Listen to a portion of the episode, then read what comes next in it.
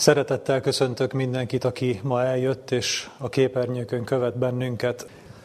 A mai Isten tiszteletünk elején néhány gondolatot a gyerekekkel szeretnék megosztani.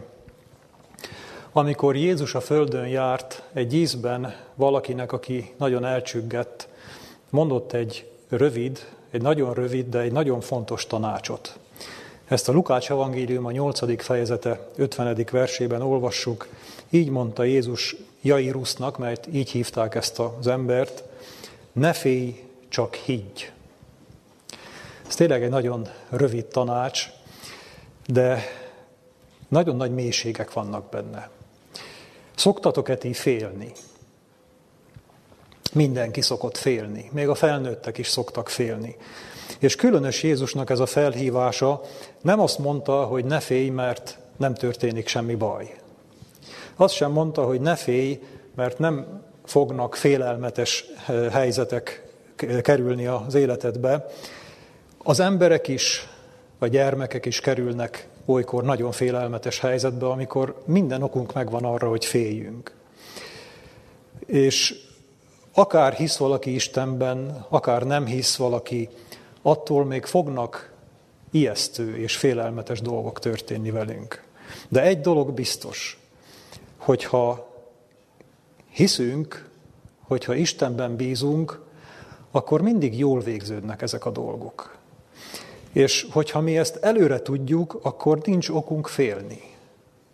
Persze az ember megijed sokszor, meg azért átfut rajtunk olykor egy kis félelem, de meg tudjuk magunkat erősíteni, hogy mi hiszünk valakibe, aki vigyáz ránk, és aki biztosít minket arról, hogy jól végződik.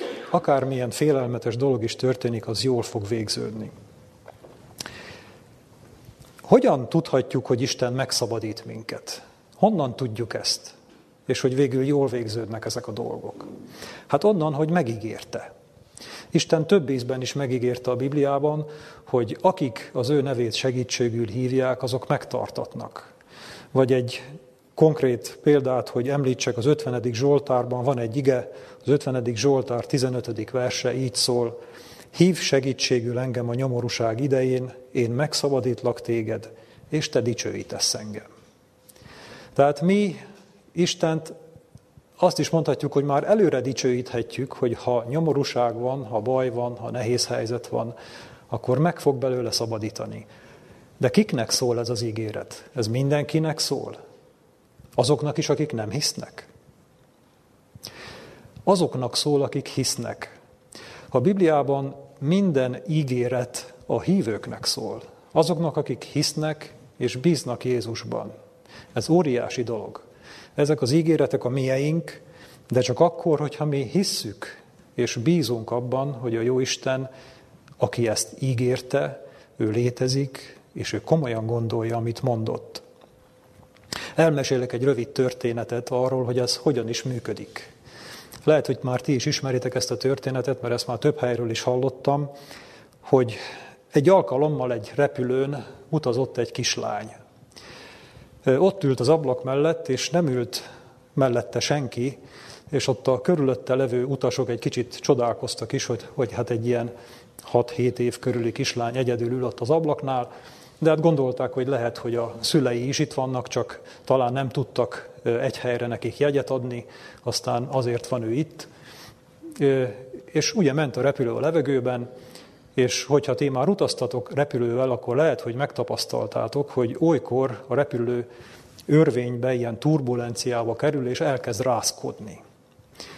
Ez normális dolog, minden repülő úton majdnem ez előfordul, de az is előfordul, hogy ez a rászkodás az erősebb lesz, és ezért ilyenkor kötelező mindenkinek magát bekötni az ülésbe, mert hogyha nem kötné be, egy erősebb rászkodáskor az ember ki is eshet az ülésből.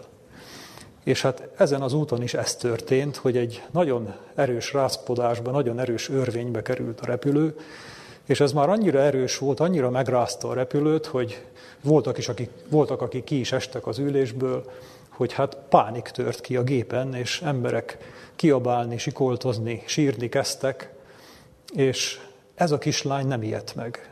Ott ült az ablak mellett csendben, és két üléssel arrébb ült egy idősebb hölgy, És hát neki feltűnt, hogy hát mindenki pánikban van, de ez a gyerek csak csendben ott ül, és senki nem jön oda hozzá, nem vigasztalja, és ő nem is igényli ezt, hanem csak ott ül szépen. És amikor elmúlt ez a rázkódás, és hát ugye a kedélyek lecsillapodtak, akkor ez a hölgy, ezt a hölgyet nagyon furdalt a kíváncsiság, hogy hát hogy tud ez a kislány ott így ülni, hogy tudta ezt végigcsinálni egyedül. Oda ment hozzá, és megkérdezte, hogy kislány, te nem féltél, amíg volt ez a rázkódás? És mondta a kislány, hogy nem. És hogy, hogy nem féltél? És mondta a kislány neki, hogy tetszik tudni, az én apukám a pilóta. És azt mondta nekem, hogy semmi baj nem fog történni. És én tudtam, hogy nem fog semmi baj történni. Ilyen egyszerű a hit. Valaki, akit mi szeretünk, akiről mi tudjuk, hogy ura a helyzetnek, az a valaki nekünk ígér valamit, és mi elhisszük neki. És lehet, hogy jönnek rázós helyzetek, lehet, hogy jönnek ijesztő helyzetek az életünkben, de mi nem fogunk félni, mert hiszünk abban az ígéretben. És hisszük, hogy az a valaki ura a helyzetnek.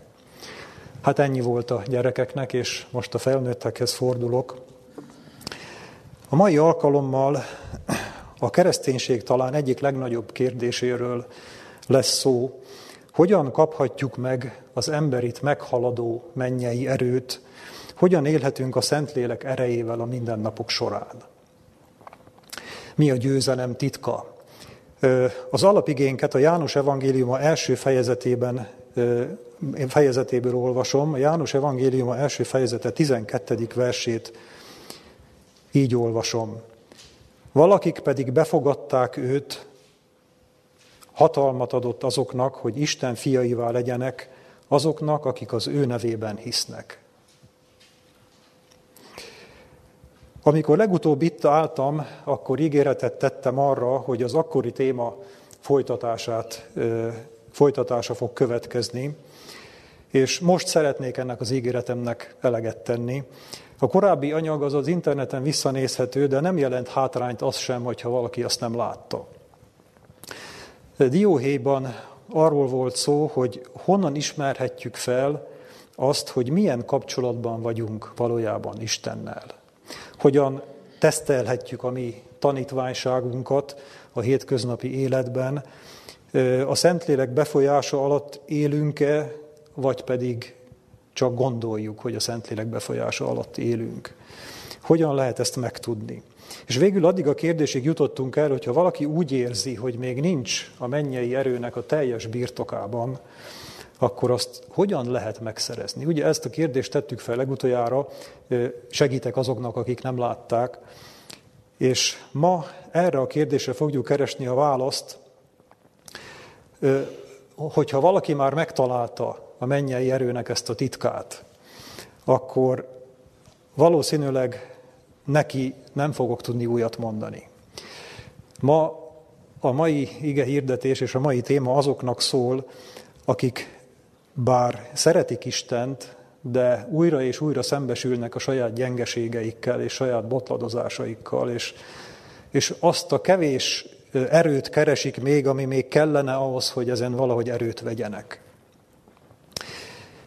Amikor készültem erre az alkalomra, akkor rájöttem, hogy olyan nagy témáról van szó, amit nehéz egy órába vagy egy 45 percbe belesűríteni. Bár maga az Isten erejének a titka nem olyan bonyolult, és mindenkinek rendelkezésére áll, még azoknak is, akik a leggyengébb, úgymond szellemi képességgel rendelkeznek, mert ez nem ettől függ. Ennek ellenére megérteni azt úgy mélyen úgy lehet, hogyha az ember egy picit a részleteket is megérti és megvilágítja. Úgyhogy én ma elég lehetetlen vállalkozásba kezdek, ezt igazából két-három óra kellene ahhoz, hogy ezt megfelelőképpen ki lehessen fejteni, de én meg fogom próbálni a leglényegét összefoglalni. Kezdjük néhány alapdologgal. Mire kell nekünk ez az erő? Ugye a Biblia rámutat, hogy a bűneset utáni ember meggyengült. Fizikailag is, de főleg erkölcsileg. Vagyis a bűnnel, a kísértéssel szemben nincs erőnk állva maradni. És ennek a hiányzó erő, erőnek a pótlására van szükségünk, de nem csak kegyelem alapján, hanem a valóságban is. Ami azt jelenti, hogy ne csak Isten megbocsátása révén váljunk igazakká, hanem a gyakorlatban is. És milyen bűnök legyőzéséhez kell ez az erő? Bántalmazás, lopás, gyilkosság, házasságtörés, stb. Ugye tudjuk, hogy mi az, amit a világ bűnnek nevez. Ezekhez? Nyilván elsősorban a nagy bűnökhöz, de számunkra mégsem ezek okozzák a legnagyobb fejtörést. Megtért, megkeresztelkedett hívők döntő többsége azért ezektől a bűnöktől elfordul. De vannak jelentéktelen bűnök. Vannak olyan bűnök, amelyeket mi jelentéktelennek gondolunk, ilyen belső lázadások, keserűségek, haragok, kívánságok, de ezek olyan dolgok, ami általában a világi emberek számára nem bűn. Ez egy ilyen természetes adottság, hogy ilyenek vagyunk, így élünk, de egy hívő ember számára ez, ez nem tiszta dolog. És az elmúlt alkalommal is ilyenekről beszéltünk, hogy vannak-e visszatérő, nem tiszta dolgok az életünkben, van-e bennünk harag, ellenszenv, van-e a megbocsátásra való képtelenség, van-e olyan, hogy nem tudjuk szeretni azokat, akiket nehéz szeretni. Ugye? Nem könnyű dolgok ezek, és a kérdés az, hogy vajon mennyire magas szintre kell eljusson valaki? Mi az a legkevesebb, amivel még üdvözülni lehet, ami még nem számít bűnnek? Mi az, amit mi megtűrhetünk az életünkben, és mi az, amit már nem tűrhetünk meg? Valóban ezek a jelentéktelen dolgok, ezek beleférnek, vagy ezek sem férnek bele, és hogyan lehet ezek felett győzni? Felolvasok egy ige szakaszt a Máté evangéliuma 5. fejezetéből, a Krisztus hegyi beszédéből. Máté 5.44-től olvasom az igét a 48-ig, tehát a 44. verstől a 48. versig.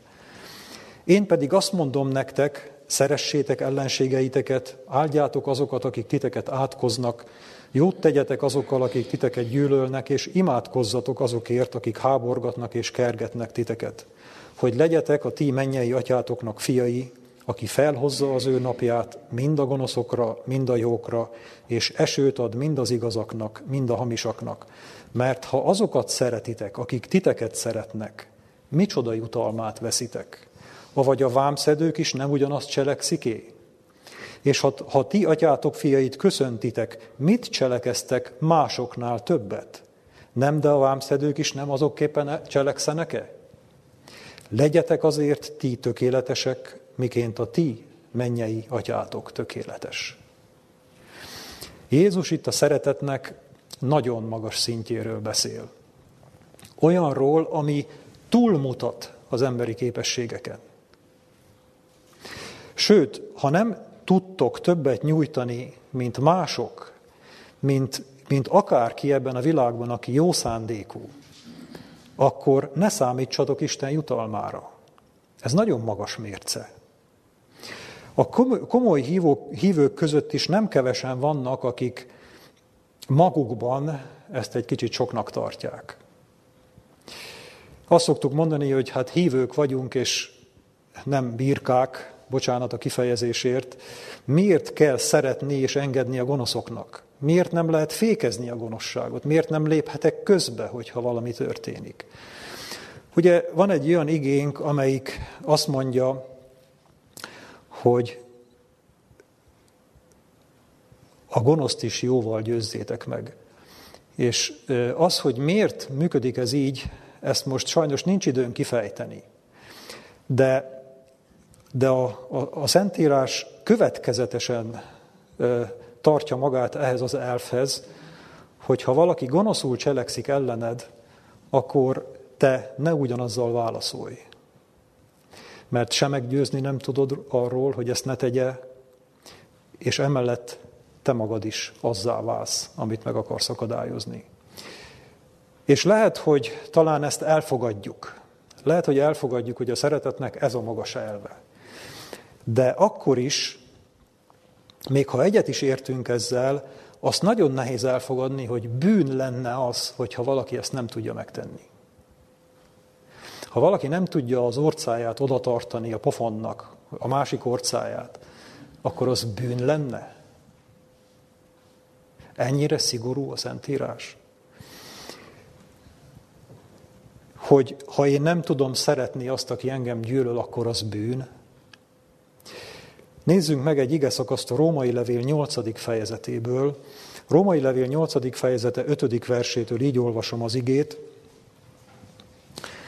Mert a test szerint valók a test dolgaira gondolnak, a lélek szerint valók pedig a lélek dolgaira.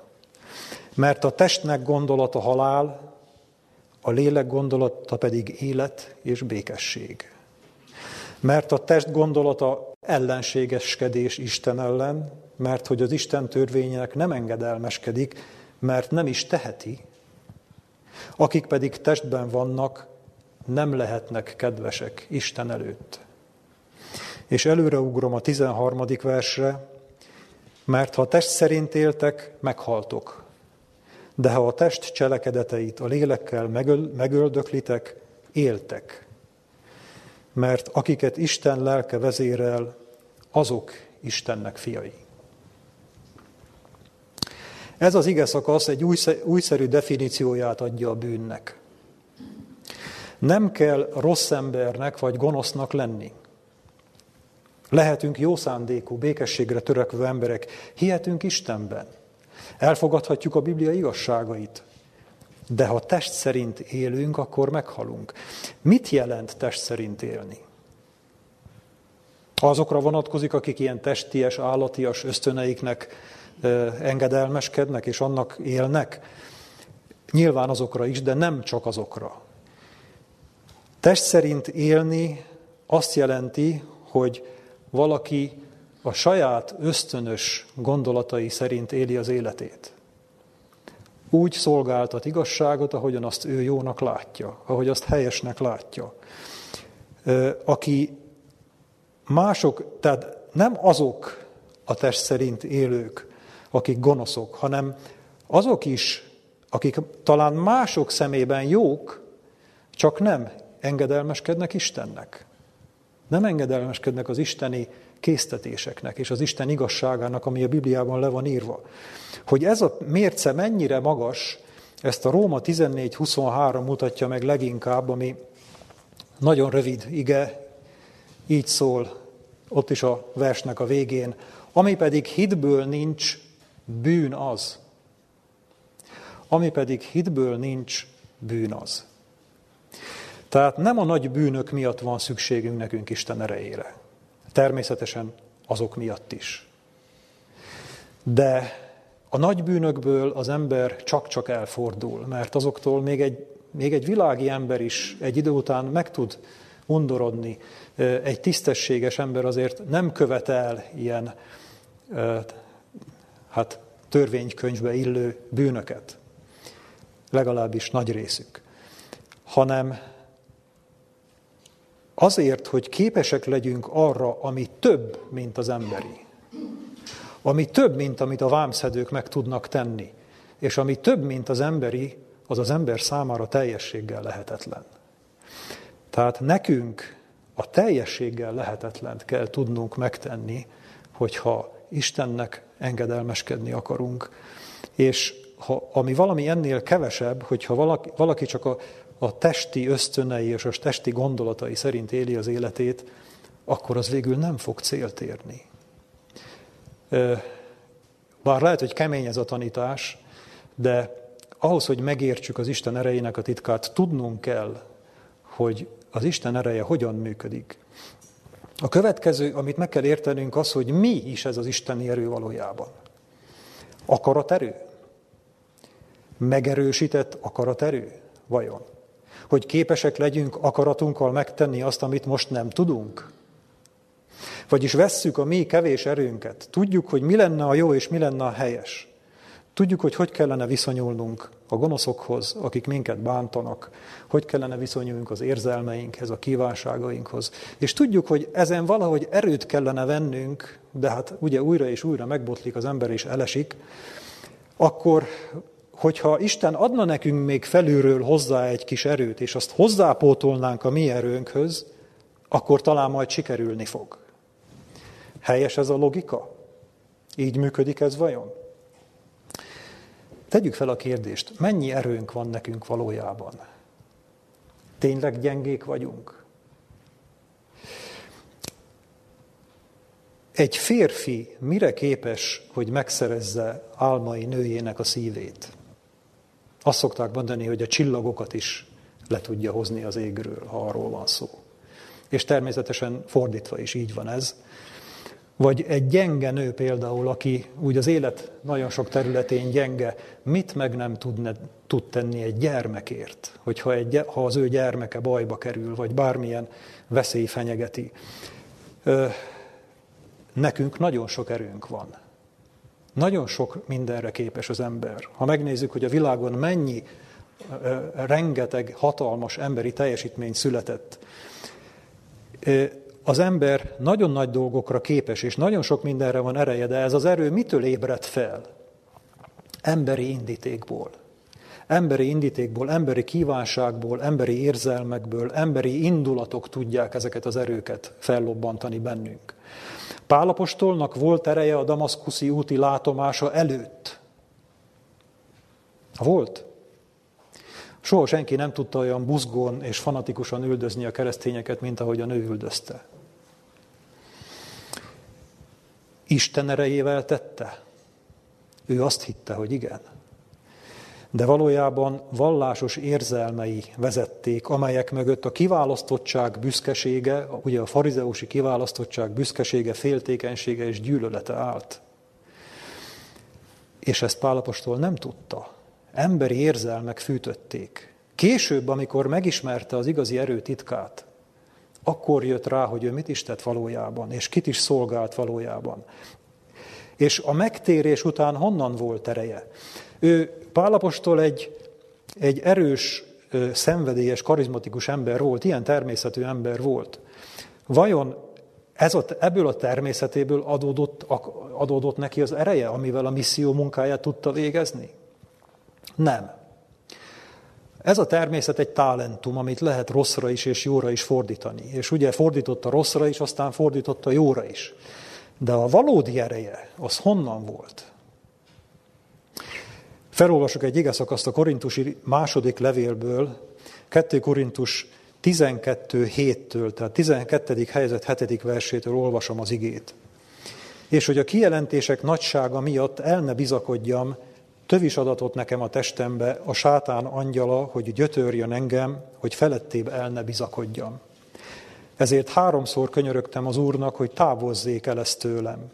És ezt mondta nekem, elég néked az én kegyelmem, mert az én erőm erőtelenség által végeztetik el. Nagy örömes dicsekszem ezért az én erőtelenségeimmel, hogy a Krisztus ereje lakozzék én bennem. Tehát az Úr Pár, Pál erejét nem kipótolta, nem hozzátett még, hanem visszafogta. Isten ereje nem pótolja az emberi erőt, nem növeli az emberi erőt, hanem helyébe szeretne lépni. A kettő nem fér meg egy helyen. Ahol az emberi erő nyilatkozik meg, ott Isten erejének nincs hely. Miért nincs? Mert az emberi erő mögött mindig testies gondolkodás, elbizakodottság van. Az, ami Istennek nem tetszik. És észre sem vesszük, hogy az alázat helyébe mikor lép az elbizakodottság, mikor lépnek a saját elképzelések, a saját indítékokból következő cselekedetek, azok az indítékok, amelyek bennünk vannak, a dicsőségvágy, a harag, a, az élfhajhászat, a, azok, amelyek az embert úgy belülről motiválják, és amik erősítik. És nem vesszük észre, hogy mikor szorul ki Isten, és mikor szorul ki az a minden érdek nélküli szeretet és önzetlenség, ami az Istent jellemzi és az ő lelkét jellemzi. Ez annyira észrevétlen folyamat az emberben, hogy még maga Pálapostól sem vette észre. Pedig ő Istennel nagyon szoros kapcsolatban volt, és nagyon szoros életet élt, de nem vette észre. És amikor az Úr felvilágosította erről, akkor azt mondta, hogy most már értem, és örülök annak, hogy lehetek erőtelen, mert, mert akkor Isten ereje tud bennem munkálkodni. És örülök annak, hogy, hogy rájöttem, hogy, hogy mi is dolgozik bennem ott mélyen, és mi az, ami újra és újra feljön. Az az emberi akarat, az az emberi indulat, az a testies gondolkodás, ami Isten számára nem, tett, nem, nem örvendetes, Isten számára gyűlöletes ez az út. Nem azért, mint hogyha nem az, az, embert, az embert nem szeretné, hanem az embert óvni akarja attól a gondolkodástól, mi az embert a nyomorúságba kergette. Tehát, hogyha Isten erejére vágyunk, nem, támaszkodhat, nem támaszkodhatunk a magunk erejére. De hogyan ne támaszkodjunk a magunk erejére? Ez azt jelenti, hogy, hogy akkor semmit ne csináljunk. Van ilyen nézet is. Nagyon népszerű a protestánsok között az, hogy nem kell semmit csinálni. Elég hinni. Nem küzdök a bűneim ellen, nem fogom vissza magam, mert az úgyis emberi erőlködés lenne. Nem akarok emberileg erőlködni, nem csinálok semmit. Majd az Úr kimunkálja bennem. Azt szokták mondani, és ugye bibliai ige támasztja ezt alá, hogy majd Krisztus elvégzi bennem. Majd Krisztus elvégzi bennem, hogy én ezektől a bűnöktől meg tudjak szabadulni. Csak hogy ezzel a logikával vannak problémák. Ha passzív vagyok, ha semmit nem csinálok, akkor valójában úszom az árral. És az emberi természet semmit nem szeret jobban, mint úszni az árral. Amikor nem kell korlátozni az ösztönös emberi természetet, nehogy emberi erőlködés legyen belőle. Ha a korlátok megszűnnek az ember életében, ha a korlátok megszűnnek, akkor mi fog történni? Ez olyan, mint amikor egy, egy kötéle függő ter, terhet elvágunk, elvágjuk a kötelet, akkor az merre fog esni? Fölfele? Nem a gravitáció ellen nem tudunk küzdeni. A gravitáció az mindig lefele fog húzni, és, és mi bennünk sem fogja a gravitáció törvényét, a jó szándék megváltoztatni. Isten erejének megszerzése nem passzivitás. Nem lehet passzívnak maradni. Sőt, egy nagyon kemény küzdelem, csak más értelemben. Nem abban az értelemben, ahogy mi szoktunk küzdeni a bűneink ellen, hanem egy más értelemben. Nézzünk egy példát.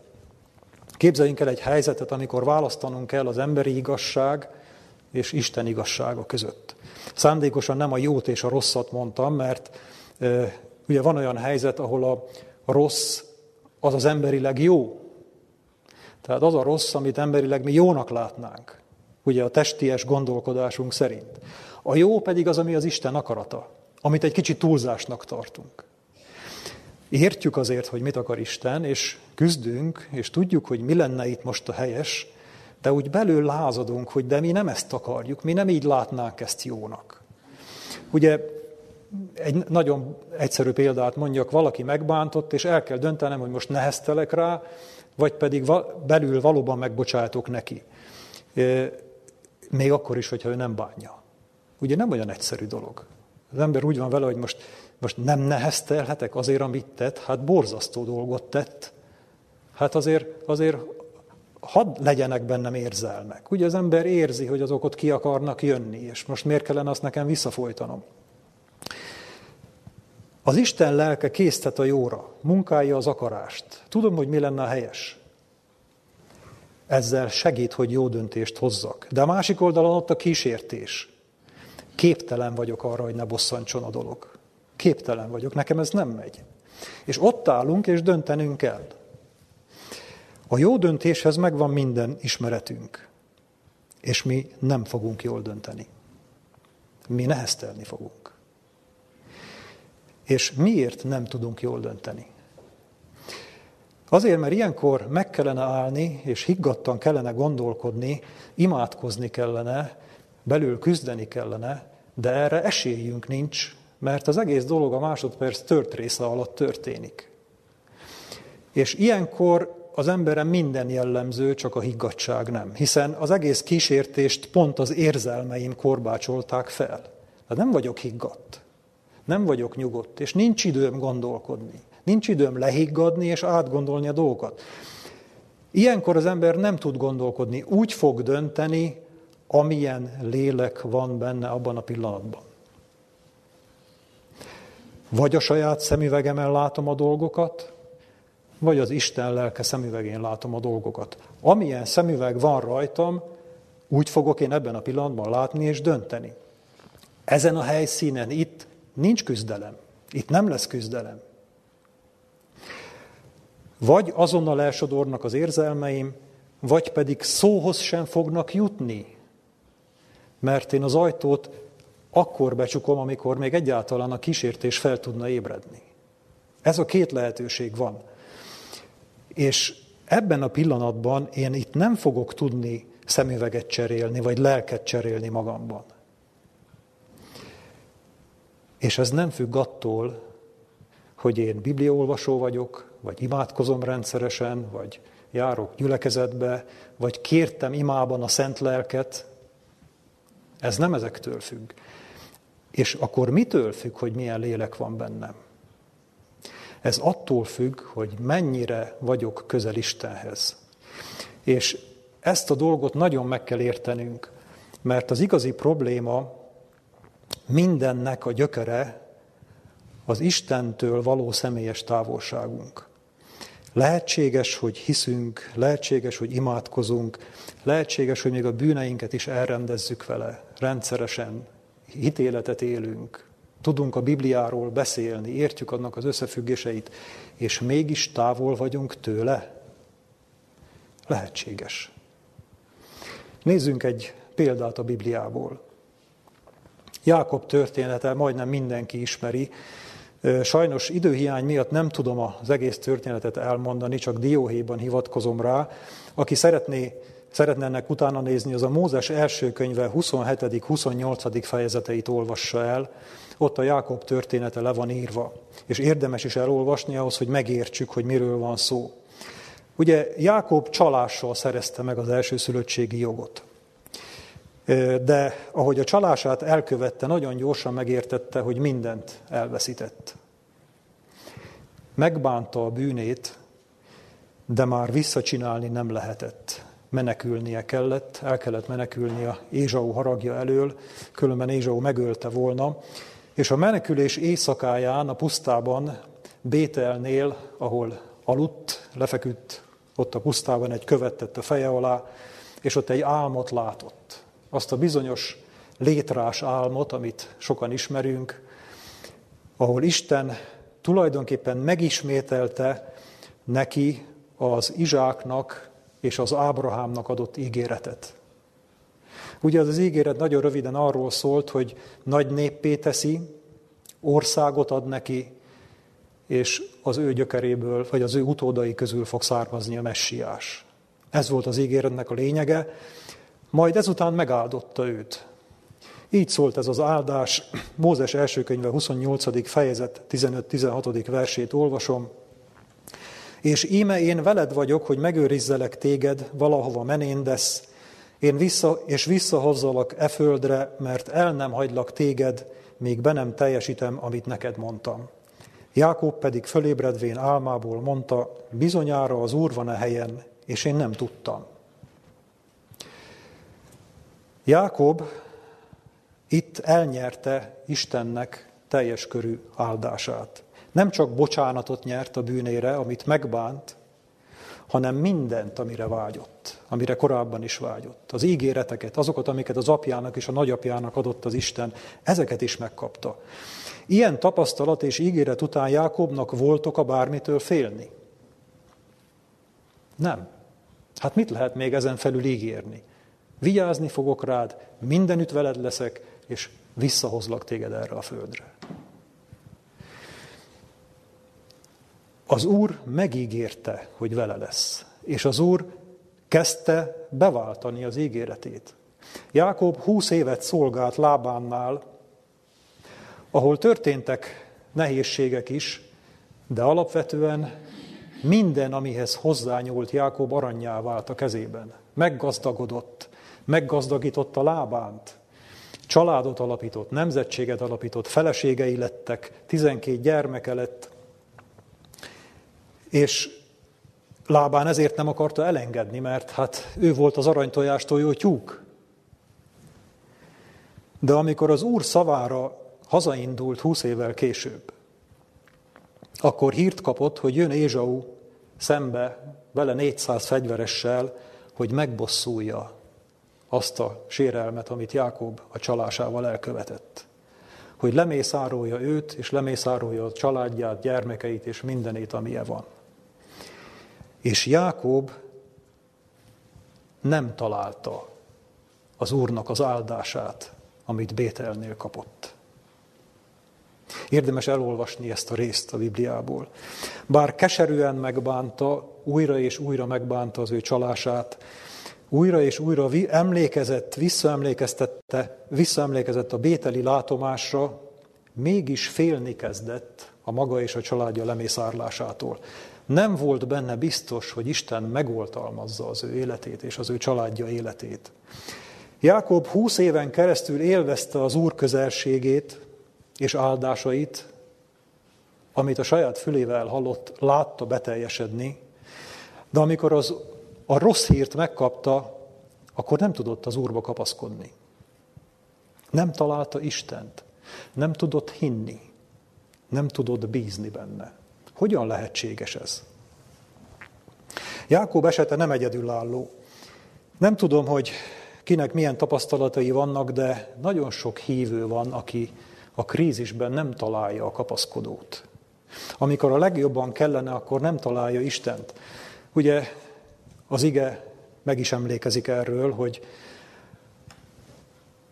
akkor azt, hogy közel állunk-e Istenhez, azt tulajdonképpen a Jordán hullámai között fogjuk megtudni. Amikor leég a házunk, amikor elveszítjük a munkánkat, vagy elveszítjük a szeretteink közül valakit, vagy az orvos a kezünkbe adja a leletet, hogy gyógyíthatatlan rákbetegségben szenvedünk, amikor nincsen emberi kapaszkodó, amikor nem tudunk ahová nyúlni, mert érezzük, hogy van egy probléma, ami minket lenyom, süllyedünk a hullámok között, nyújtogatjuk a kezünket, de senki nem tud segíteni. És nem találjuk Istent. És ilyenkor két lehetőség van, vagy megadjuk magunkat az örvénynek, hagyjuk, hogy lehúzzon, vagy pedig elkezdünk küzdeni. És Jákob nem adta meg magát. Nem azt mondta, hogy jöjjön, aminek jönnie kell, úgysem tudok mit tenni, feladom, hanem a jabbok révénél Jákob egy éjszakán át küzdött azzal a bizonyos idegennel, ugye, ami az ő lelki küzdelmének a kivetülése volt, annak a jelképe volt, és eljutott a győzelemig, addig a győzelemig, amit húsz évvel korábban kellett volna megszerezzen. Itt tanulta meg, hogy hogyan kell elvenni azt az áldást, amit az Úr neki már olyan régen megadott. Mert ezt mondta az Úrnak, addig nem bocsátlak el, míg meg nem áldasz engem. Az Úr húsz éve adatta neki az áldást, de Jákob csak most tudta elvenni Isten kezéből. Most volt képes arra, hogy ezt elvegye. Úgy, hogy ő mindvégig azt gondolta, hogy birtokolja ezt az áldást. Mert hát emlékezett az ígéretre, emlékezett az álomra. És nem tudta, hogy azokat meg kell szerezni. Nem tudta. És vajon mi megkaptuk már az Úr áldását? Van már erre tapasztalatunk, hogy tudjuk, hogy az Úr megáldja azokat, akik hisznek ő benne, és segítségül hívják az ő nevét? És hogyha ezt megkaptuk, és van ilyen tapasztalatunk, akkor jön a következő kérdés, és mindezeket birtokoljuk is? Itt van a kezünkben? Vagy még van bennünk híja Isten szeretetének? Még félünk valamitől? Tudjátok, miért nem tud az ember hitből élni? Ugye ismétlem, itt nem azokról beszélek, akik nyíltan lázadnak Isten ellen. És, és szembefordulnak vele, hanem azokról beszélek, akik vágyakoznak hitből élni, akik tudják, hogy mindez igaz, és jó lenne ezen az úton járni, csak valahogy nehezen megy, úgy botladozunk. Azért nem tud az ember hitből élni, és azért alkuszik meg újra és újra a bűnnel, mert fél. Látszólag nincs a kettő között összefüggés, pedig valahol egy félelem áll minden mögött. Fél elveszíteni a vagyonát, fél elveszíteni a méltóságát, a tekintélyét, mások tiszteletét, mások szeretetét, vagy mások szerelmét, vagy, má, vagy az álmait, amiket ő vár az élettől, vagy a vágyait, amiket úgy dédelgetünk, hogy az még talán belefér az életünkbe, vagy az igazát, hogy most kinek van igaza, nekem vagy neki. Vagy fél az ember a boldogtalanságtól. Fél attól, hogy bántani fogják. Fél a cserbenhagyástól. Fél a kiszolgáltatottságtól. Fél az öregedéstől. Fél a, a, a testi szépség elveszítésétől. Fél a bálványok elveszítésétől. Fél elengedni a kormányt. Ugye az ember ezektől mind fél, csak nem is tudja, hogy ezektől fél. És szeretnénk mi engedelmeskedni Istennek, szeretnénk hitből élni, csak félünk átengedni az irányítást Isten kezében. Annyi minden van, amitől félünk. Most, most mindent merjünk Istenre bízni. Nem, nem olyan egyszerű ez. Amit itt most felsoroltam, ezt még lehetne folytatni. Biztosan, akik itt ülünk, vagy akik nézik ezt az adást, azok még nagyon sok mindent hozzá tudnának ehhez tenni.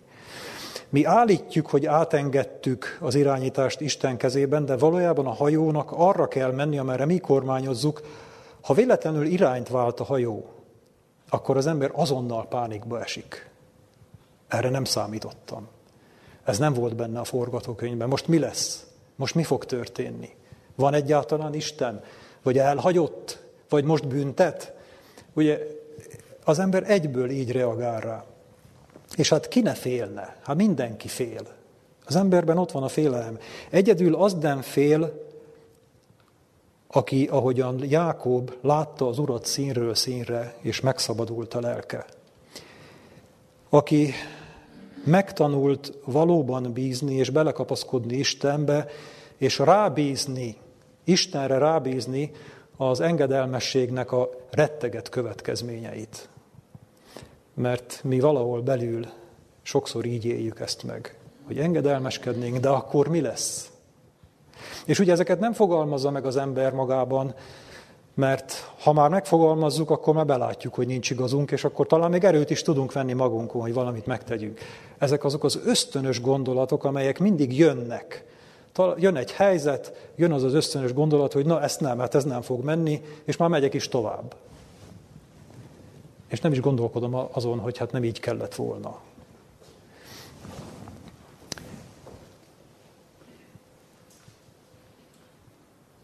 Az fog tudni hitből élni,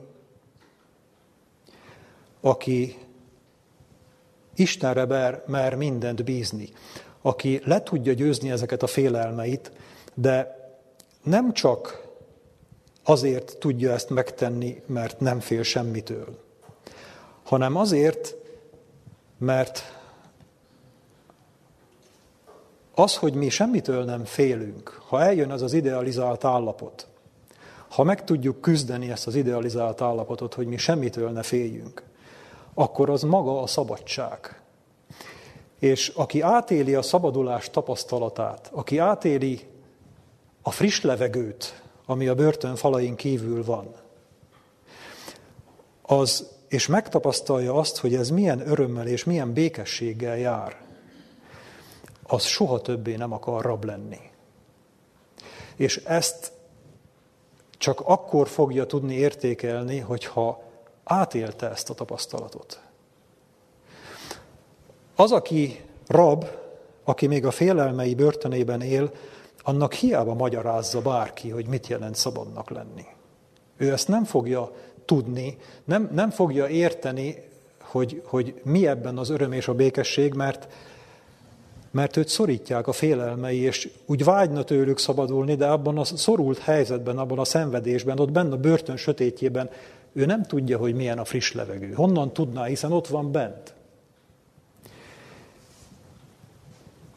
És tulajdonképpen azért kell elérni a győzelemig, eddig a belső győzelemig, azért kell tudnunk mindent Istenre bízni, és megszabadulni a félelmeinkből, mert ebben a szabadságban, amit így nyerünk, ebben van az az erő, amit mi keresünk. Ez az erő a hála, az öröm és a szeretetből való engedelmesség ereje. Úgy is mondhatnánk, hogy a hazatért tékozló fiú ereje. Amikor valaki megtapasztalta az Istennel való közösség örömét és békességét, annak azért örül úgy, mert emlékszik, hogy milyen volt a moslékos vájunál, milyen volt a börtön mélyén, és rájön, hogy ez sokkal jobb. És én arra fele sem akarok menni többet. Ahogyan Isten szeretett engem, én is szerethetek úgy, és nem kell félnem a következményeitől, nem kell félnem semmitől, mert itt van Isten az én megváltom, az én atyám, az én gondviselőm, aki biztosít arról, hogy ha, ha meghalok, akkor sem kell félnem, mert ott is velem lesz. Ahogy a kislány bízott az ő apjában, ugye a gyerekeknek szóló történetnél. Az, hogy ez a bizalmi kapcsolat milyen, azt a római levél 8. fejezetéből olvasom fel. Ugye korábban olvastunk innen, és most a 14. verstől, illetve a 15. 14. versig olvastuk, most folytatom a római levél 8. fejezet 15. versét, mert nem kaptatok szolgaság lelkét ismét a félelemre, hanem a fiúságnak lelkét kaptátok, aki által kiáltjuk, abbá, atyám. Ez a lélek bizonyságot tesz a mi lelkünkkel együtt, hogy Isten gyermekei vagyunk. Ugye milyen gépiesen szoktuk mi ima közben mondani, hogy mi atyánk. De vajon értjük, hogy ez mit jelent? Tudjuk, hogy van olyan kapcsolat közöttünk, mint egy szerető gyermek és az ő szerető atya között. Hálásak vagyunk neki, minden körülmények között szeretjük őt, mindennél jobban, ahogy az első parancsolat mondja. Mi sokszor távoli gyermekek vagyunk. Olyan gyermekek vagyunk, amilyen volt Jákob 20 évig. Szeretjük őt, úgy messziről. Időnként levelet váltunk egymással, vagy üzenetet, tudjuk, hogy ő ott van, tudjuk, hogy vigyáz ránk, mi itt vagyunk, de egy apa-gyermek kapcsolat az nem ilyen. Mi atyának nevezzük Istent, de amikor panaszkodni kell, akkor mit szoktunk csinálni? Felhívjuk a barátainkat, felhívjuk a szüleinket, ha még élnek, szegények, és rájuk borítunk mindent, hogy ez történt, az történt, és akkor ők majd mondani fogják, hogy hát imádkozzál, fiam, ha hívők, vagy majd imádkozom érted. És mit szoktunk mondani ilyenkor? Igen, jó lesz, mert én most nem vagyok rá képes. Most egy tipikus történetet mondtam. Jó dolog másokért imádkozni, és szükséges is. De helyén való az, vajon, hogy ha én akarok beszélni az apámmal, akkor szólok a szomszédnak, hogy üzenj, légy szíves neki, mert bajban vagyok, hogy esetleg, ha gondolja, segítsen rajtam. Nem vagyunk mi, nem, nem eh, érezzük a hiányát annak, hogy olyan kapcsolatban legyünk vele, hogy minden aprósággal oda merjünk menni, és, és meg is tudjunk könnyebbülni, hogyha ha előtte letesszük a problémáinkat és nyomorúságainkat, és tudjunk tőle erőt kérni, hogy tovább vigyük és inkább mi erősítsünk másokat? Hát ez lenne a normális, ez lenne az apa-fiúi kapcsolat, az atya és az ő szeretett fia között.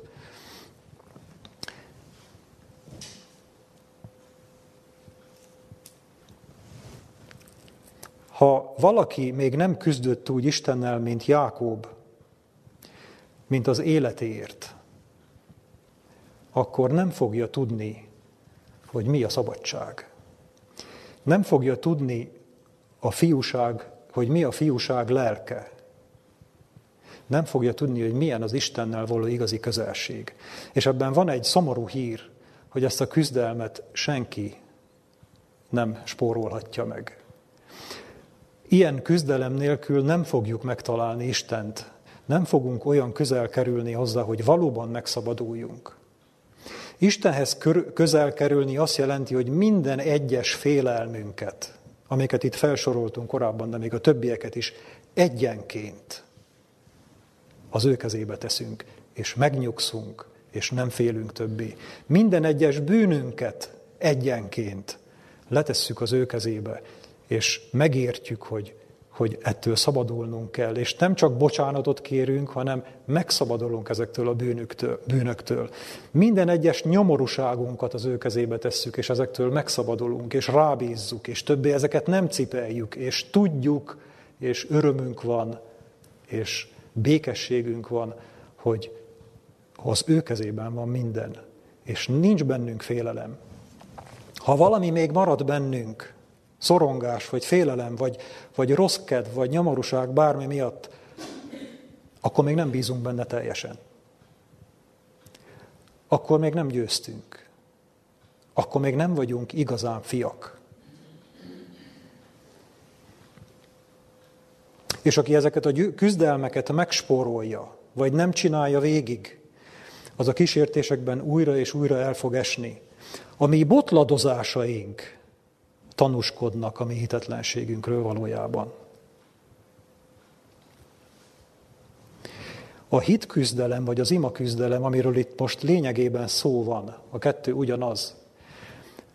És ennek a megtanulása, meg gyakorlása és, és újbóli megtapasztalása tulajdonképpen üdvösség kérdése.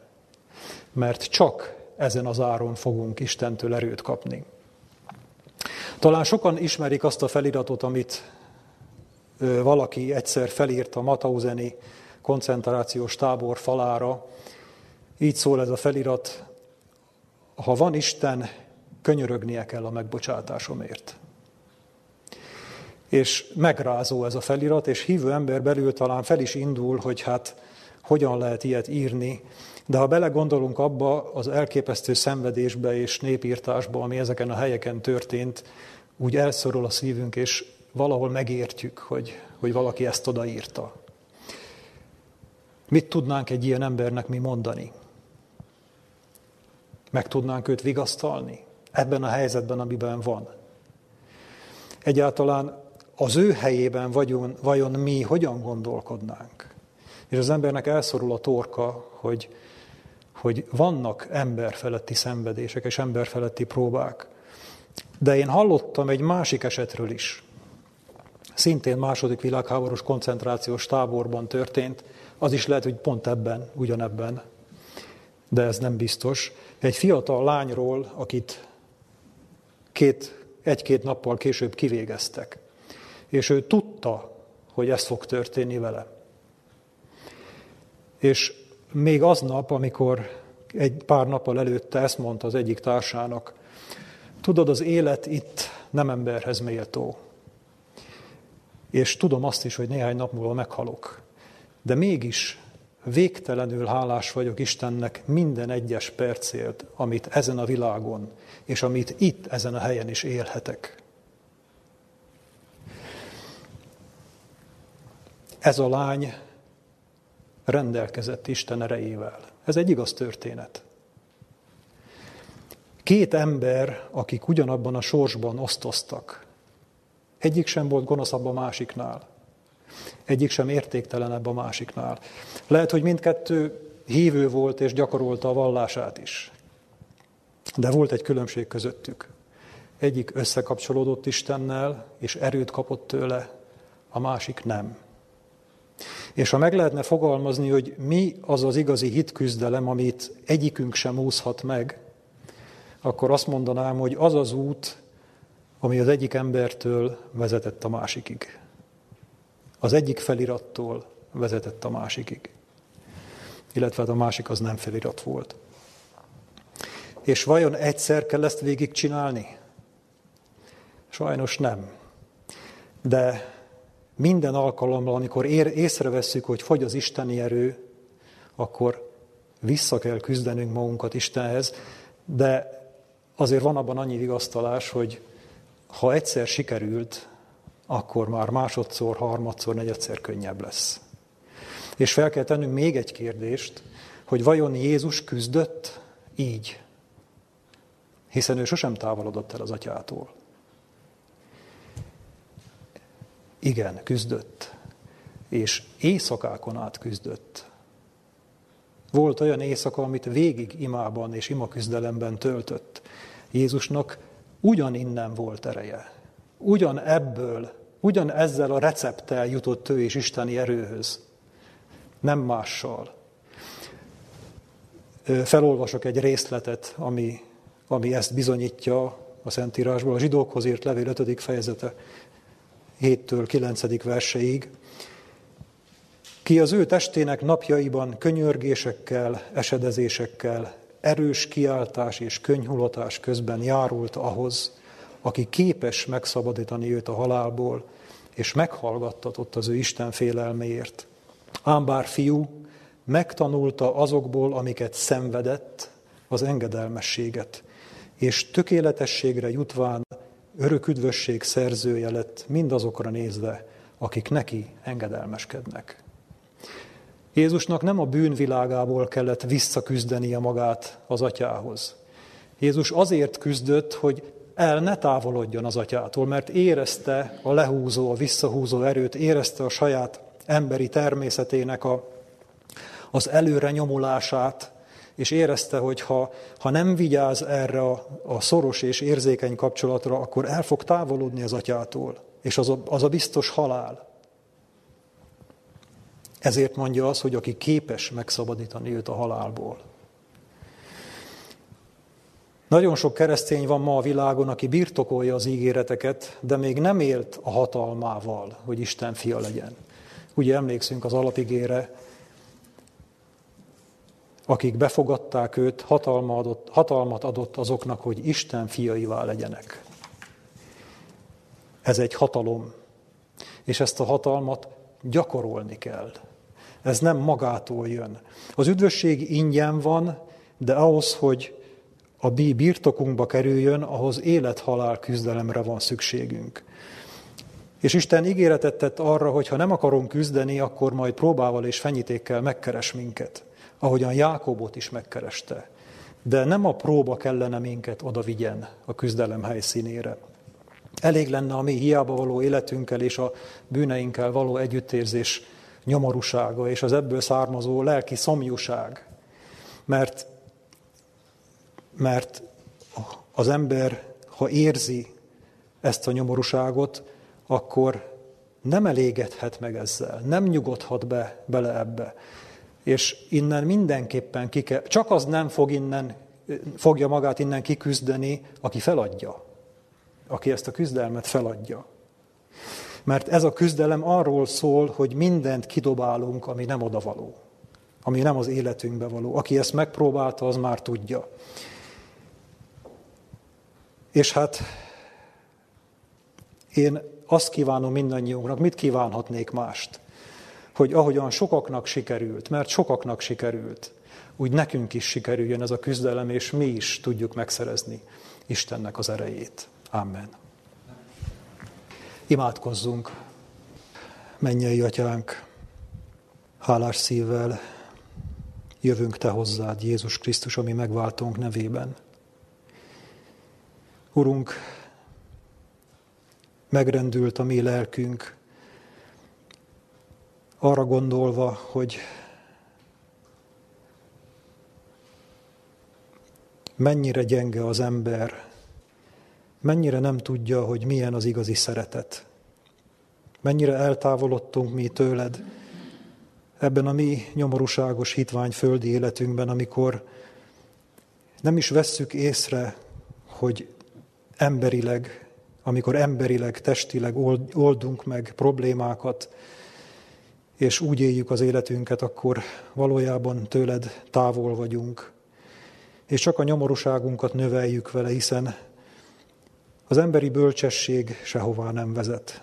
És te megmutattad azt az utat, a szeretet útját, ami viszont te hozzád vezet, és olyan nehezen tudjuk magunkat rávenni, hogy ezen az úton elinduljunk, és ha el is indulunk, olyan könnyen feladjuk, mert tapasztalni fogjuk, hogy nekünk ehhez nincs erőnk, erre nekünk nincs képességünk.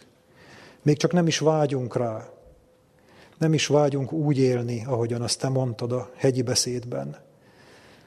De valahol belül a lelkiismeretünk nem engedi, hogy ettől távolodjunk, és valahol érezzük ott a lelkünk legmélyén, hogy ez az igaz út.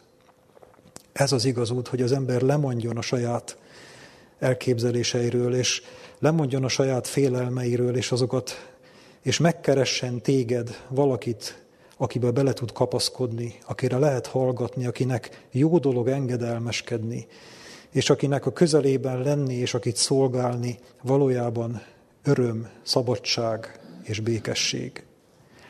Istenünk segíts nekünk, hogy megküzdjük magunkkal ezeket a visszahúzó gondolatokat, megküzdjük magunkban ezt a nehézséget, hogy mi nem tudunk benned bízni, hogy mi nem tudunk hinni benned, nem tudunk hinni a te ígéreteidnek, mert tudunk olyankor, amikor beszélni kell róla, amikor nagy dolgok vannak, de amikor válaszút elé kerül az életünk, amikor nehéz helyzetekbe kerülünk, akkor olyan nehéz ez a hit. Amikor dönteni kell arról, hogy engedelmeskedünk neked, vagy inkább a helytelen utat választjuk, akkor olyan nehéz dönteni. Kérjük, Urunk, hogy ad nekünk a Te lelkedet, vezess végig ezen az úton, segíts megküzdenünk azt a küzdelmet, ami, ami még elválaszt tőled, ahogyan Jákob is megküzdötte azt. És Urunk, add, hogy ha megpillantjuk ezt a kincset, meglátjuk ennek az értékét és szépségét, soha ne akarjunk ettől elválni, soha ne akarjuk ezt elveszíteni. Köszönjük hálásan, Urunk, mindezeket néked. Jézusunk nevében. Amen. Yeah.